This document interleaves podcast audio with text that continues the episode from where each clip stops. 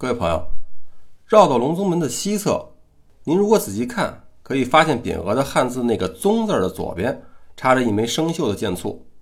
不光这儿，在上面房檐的一根椽子上还有一只，不过啊，不知道您是不是能找着。这些呢，还都是二百多年前，在嘉庆十八年的时候发生的临清之变留下来的证物呢。那也是自打紫禁城建成以后，第一次被外人从城外攻了进来。而且啊，说起来您可能都不信，这攻破皇城的并不是什么大军，而是几十名农民起义军。有句话是这么说的：这个坚强的堡垒都是从内部被攻破的。那这次临清之变呢，也不例外。如果没有内应，这清朝再腐朽，一群持枪带剑的御林军，又凭借着这十米高的宫墙，怎么也不至于让几十个人就能攻破了紫禁城。您呢，如果愿意听。咱们就花几分钟来讲讲。之所以叫做临清之变，就是因为起义的首领名字叫做林清，他的祖籍呢是在浙江，后来啊迁到了北京南部的大兴。林清的父亲本来是个政府的小公务员，担任南路巡检司书吏。这巡检司啊是一个级别非常低的军事机构，职能呢就跟现在的检查站差不多。这林清在十七八岁的时候啊。在北京的九如堂药铺里呢，当了三年的学徒。出师以后，就在三里河药房当了伙计。可是也不知道因为什么事儿，被这掌柜的给辞退了。那他呢，就在外边晃悠了一段时间，找了一个在顺城门打工的活儿。哦，这个顺城门呢，也就是如今的宣武门。等林清他爸死了以后呢，也就子承父业顶了班，在住家附近的一个衙门里呢，当了一名办事员。可是才刚上了一年班，就又因为违规被开除了。之后这林清开过茶馆，也当过小工，还凭借着在药铺学徒时学到的一些本事啊，跑到南方去当了一阵子江湖大夫。估计啊，也是因为医术不灵，没多久呢，就又为了生计去当了拉纤子。但您想啊，就这么一个人，自然熬不住一直卖苦力，于是呢，他很快就又回到了北京，开始贩卖鹌鹑。其实也不用我多说，您从他的成长经历啊，就能看出这么一个人是非常不安分的。所以呢，当他接触到一个叫做天理教的组织，也就是反清组织白莲教的一支儿以后，对这个社会极其不满的他，立刻就找到了自己的人生定位了。凭借着丰富的社会阅历，不到两年就混成了小头目。他呀，忽悠会员交会费，不过他并不贪财，收上来的会费呢。都会发给穷人去换得民心。从这儿呢，咱们就不得不插一句：读历史的一个好处呢，就是可以以古鉴今。俗话说得好，这财散人聚，财聚呢人散。凡是想成大事的人呢，您必须也得大方。如果凡事呢都抠抠索索的，按北京话讲叫鸡贼，这人啊绝成不了大事。您如果愿意，可以闭着眼睛想想，您身边的人啊，如果朋友多的。一定应该是比较大方的。那有人也说了，哎，为什么有的人特别小气，他倒能升官发财呢？那是因为您站的角度不一样。他对您可能是倍儿小气，但是他对他的领导啊，一定是特别大方。到底是不是这么个理儿呢？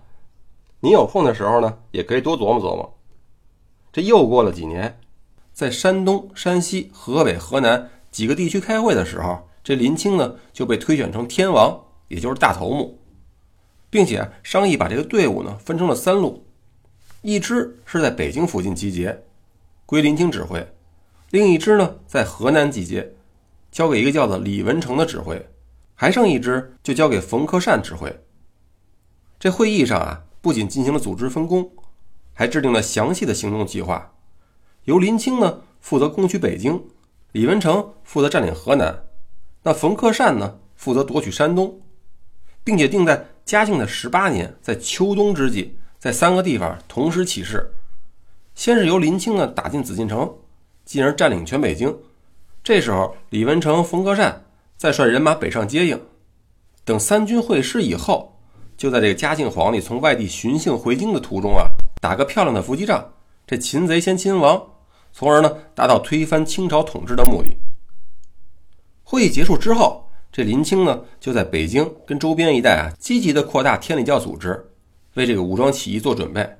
他先是派弟子李武在如今河北固安一带组织打造刀枪等武器，又在教徒中选拔了二百多名身强力壮的青年日夜操练，同时呢还不忘发动舆论攻势，在宛平和大兴等地散布口号，说若要白面见，除非林清做了殿。但这些呢还不是主要的，最重要的就是要进行策反的工作，收买一些宫中的太监，作为潜入皇宫的内应。要说啊，这林清也的确是个人才。早在开始起义的十几年前，他其实也就已经做了大量的准备工作。他从南方回京开始贩卖鹌鹑的时候，就有意识的结交一些宫中地位非常低微的太监，那向他们宣传天理教的教义，传授“真空家乡，无生父母”这八个字的真诀，让他们判依天理教。其中呢，有一个叫做刘德才的太监，最早加入天理教，以后又通过他。在宫里又发展了好几名太监，最后啊，这几名太监就成了起义军进攻紫禁城的内应和向导。表面上看呢，这起义的准备工作啊，不可谓不充分，而计划呢也是相当的周全。但是呢，这理想啊虽然很丰满，可现实啊倒真是相当的骨感。为什么这么讲呢？是因为还没等到北方的林清开始行动，那南面啊就先出了乱子。因为私自打到兵刃走漏的消息，这李文成呢被清军给逮起来了。那他手下没办法，只有劫牢反狱，把李文成又从大牢里给救了出来。不过这么大一动静也就惊动了官府，所以呢调集军队去李文成他们所在的道口镇呢进行围剿。但是这一切远在千里之外的林清啊可就不知道了。他呢还是按照原计划，把精心挑选出来的二百来人分成了两路。一路呢，交由陈爽率领，刘承祥押后，让太监刘德才、刘金负责引路，从这个东华门攻城；另一路呢，由陈文奎率领，刘永泰押后，让太监杨进忠、高广福和高泰负责引路，打这个西华门攻城，并且在宫里还安排了太监王福禄等一些人啊进行接应。这个具体行动总指挥呢，就是陈爽。那起义军每十到十二个人啊为一组，以得胜为互相的联络暗号。那每名起义军呢都带着两块白布，上面分别写着“同心合我，永不分离”和“四季平安”的字样。一块呢缠在脑袋上，一块啊系在腰里，作为彼此识别的一个记号。这起义军大部分的人啊，头一天就在陈爽、陈文奎的带领下，陆陆续续的潜入了京城。分别在永定门外和前门外鲜鱼口、庆隆戏院等处住了下来。行动当天的清晨，另外还有一部分起义军呢，也从直隶的固安、雄县开始出发，混进了北京城，和头天进城的这些人啊一起兵分两路。东路呢，在南河沿附近的一家酒铺集合；这西路就是在菜市口聚齐。但也不知道是因为通知原本就有误呢，还是其他一些什么原因，到了原定的集合时间啊。准时到达的还不足百人，但这几十个人啊，还真是挺牛的，依旧决定按原计划攻打紫禁城。他们扮作行商小贩，挑着柿子筐，这筐里呢暗藏着刀和匕首等一些武器啊，来到了紫禁城下。可要说，毕竟还是农民起义军，从之前的种种情况啊，您就可以发现他们队伍的纪律性极差。这来到东华门外的起义军呢，不知道什么原因，和往宫里送煤的人啊发生了口角。这其中一个人居然还露出武器进行威胁，结果呢，把这送煤的人给逼急了，大声的呼喊。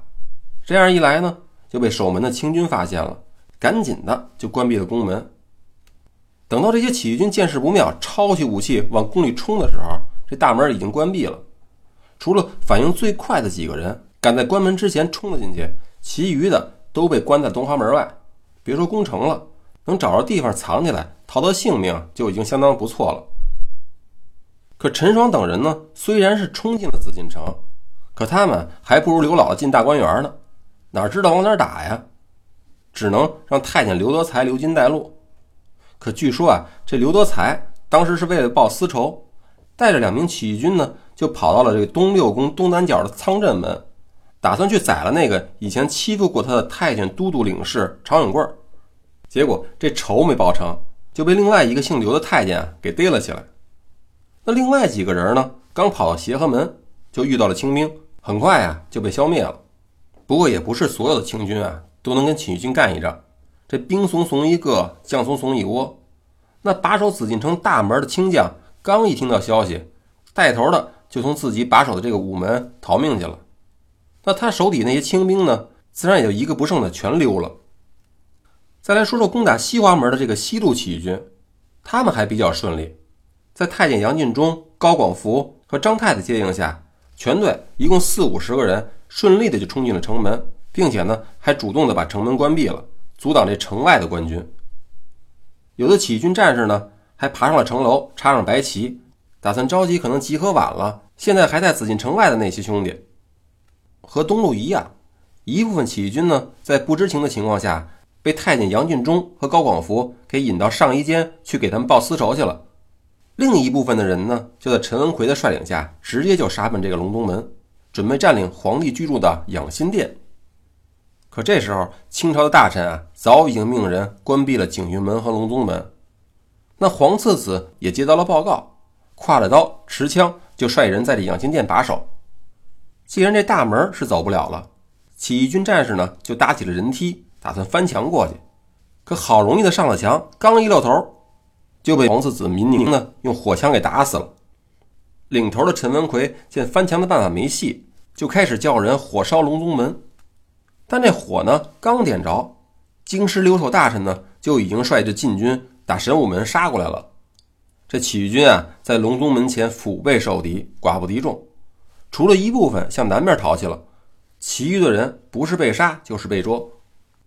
牌匾上和船子上的箭簇啊，估计就是这时候清军留下来的。这有的朋友可能说了，你是看着了还是怎么着？怎么那么肯定啊？其实这也不难推理，因为起义军那时候已经有人翻上了墙。再说了，这起义军带的都是肉搏的武器，应该是不会携带弓箭的，所以这箭簇呢，自然也应该是这些清军啊用来射墙头那些起义军的了。这时候啊，这西华门早已经被清军又控制回来了。等于是断了起义军的后路。这太监高广福这时候倒真是非常英勇，他带着部分的起义军从这个马道跑上了紫禁城的城墙，高举着“大明天顺”的白旗继续战斗。可不幸啊，被一箭射中，摔下城墙，英勇的牺牲了。那被打散的起义军呢，有的跳城逃跑，有的就藏在了慈宁宫、五凤楼、南巡殿等处，继续的坚持战斗。不过寡不敌众，最后呢，和其他的起义军一样。不是被杀就是被俘，全军覆没了。两天之后，这因为叛徒的告密，坐镇在黄村的林清也让清军给抓起来了。那由嘉庆皇帝在中南海亲自的审讯，结果我不说你也一定能猜出来，肯定是被杀害了。三百多名起义者和他们的家属，分别被处以了凌迟、枭首，也就是砍头等极刑。有的呢，虽然没被执行死刑，但也被发配到边疆为奴。这次起义最大的获益者啊，就应该是这个皇四子民宁了，因为作战英勇，被他爹嘉庆皇帝啊封为了至亲王，而且呢还涨了工资，这薪俸涨了足足的一万两千两。说起这个临清之变啊，还有一个特别有意思的现象，那就是在起义之前，清朝的官府其实有好多次机会可以把这起义军扼杀在摇篮里，但都鬼使神差的错过了。说来也真逗。这第一个获知有人要叛乱的，竟然是一年多前远隔数千里以外的台湾知府汪南。这是怎么回事呢？他的一个手下呀，抓了一个传教的人。这个人呢，在严刑的逼供之下，供出了一个惊天的消息，说这第二年的中秋节，天理教的教徒呢要攻打紫禁城，目标啊是要干掉这个嘉庆皇帝，建立一个新的王朝。而且不光供出了这个叛乱的头子叫林清。还把其他骨干的名字也都一一坦白了。可是这汪南呢，怕惹麻烦，就推说这个犯人是为了保命在胡说，干脆啊就把那软骨头给杀了，把这事儿呢就这么瞒下来了。第二个知道消息的呢是裕亲王，那这时间呢比事发呀也提前了好几个月。那年夏天，裕亲王裕丰的家里来了一个叫做祝庆福的人，这人来干嘛呢？他来啊是有两件事儿。第一个呢，就是所谓的大义灭亲，他举报自己的堂兄，也就是裕亲王府的管家祝宪意图谋反；再有呢，就是举报林清，说他在宣武门外啊租了房子，表面上呢是卖鹌鹑，实际上啊，暗地里在打造武器。这玉君王听完了以后啊，大吃一惊，刚吩咐备轿入宫，可转念一想呢，又立刻打消了这个念头，因为之前他正是通过管家祝献结识了林清，而且林清呢，还在自己的家里盛情的款待过这位皇亲国戚。走的时候，玉亲王连吃带拿，还收了不少礼物。假如这谋反要是真的呢，玉亲王自己啊肯定逃不了干系，于是呢也干脆假装不知道，对这举报的人呢是连骗带吓，把这事儿呢一样也给生生的按了下来。那么除了这两次机会以外，九门提督吉伦将军其实也能提早把这次起义扼杀在襁褓中，因为事发前的两个月，这吉伦啊就连续的接到了数次的报告，说天理教徒很快就要攻打皇宫。可他呢倍儿淡定，说我是守京城的，打不打紫禁城呢关我屁事儿，我才不咸吃萝卜淡操心呢。您说这造反的事儿他不上心吧？可拍马屁的机会啊是绝对不会落下。等嘉庆皇帝度假结束，从这木兰围城返京的时候，这吉伦立刻就率领大队人马跑到蓟县去接他的大老板去了。而就在这个接驾的路上，他的一个下属还飞奔而来。向他汇报天理教徒已经混进城这个重要情报，可咱们这位将军呢，愣是说这忠心的下属啊是造谣惑众，把他呢一脚就给踹到路边去了，自己骑着马屁颠屁颠的接皇上去了。这卫戍区司令啊，置紫禁城的安危不顾也够瞧的了，可他的顶头上司呢就更不靠谱了。就在事发的前几天里呢，这兵部尚书兼顺天府尹刘环之正跟几个客人啊跟家里喝酒。那宛平的县令和卢沟桥的巡检呢，慌慌张张的就来报，说打头天夜里到今天早上，住在宋家庄的林清等人啊，已经溜过了卢沟桥进了城，明天午后呢就要攻打皇宫了。而这时候，刘欢之其实早就喝大了，他呢就大着舌头说：“这吉伦大人都没来汇报，不可能有事儿。”然后呢就接着继续去灌他的马尿去了。打这儿呢，您就能看出来。清政府在这时候就早已经腐朽不堪了，大大小小的官员们呢，全都是一副事不关己的态度，能不干的事儿啊，绝对不伸手，相互的推诿责任，用现在的话讲呢，就叫懒政，典型的站着茅坑不拉屎。好了，这故事呢也讲的够长时间的了，不知道您找没找齐这俩箭头？咱们现在还是去参观养心殿吧。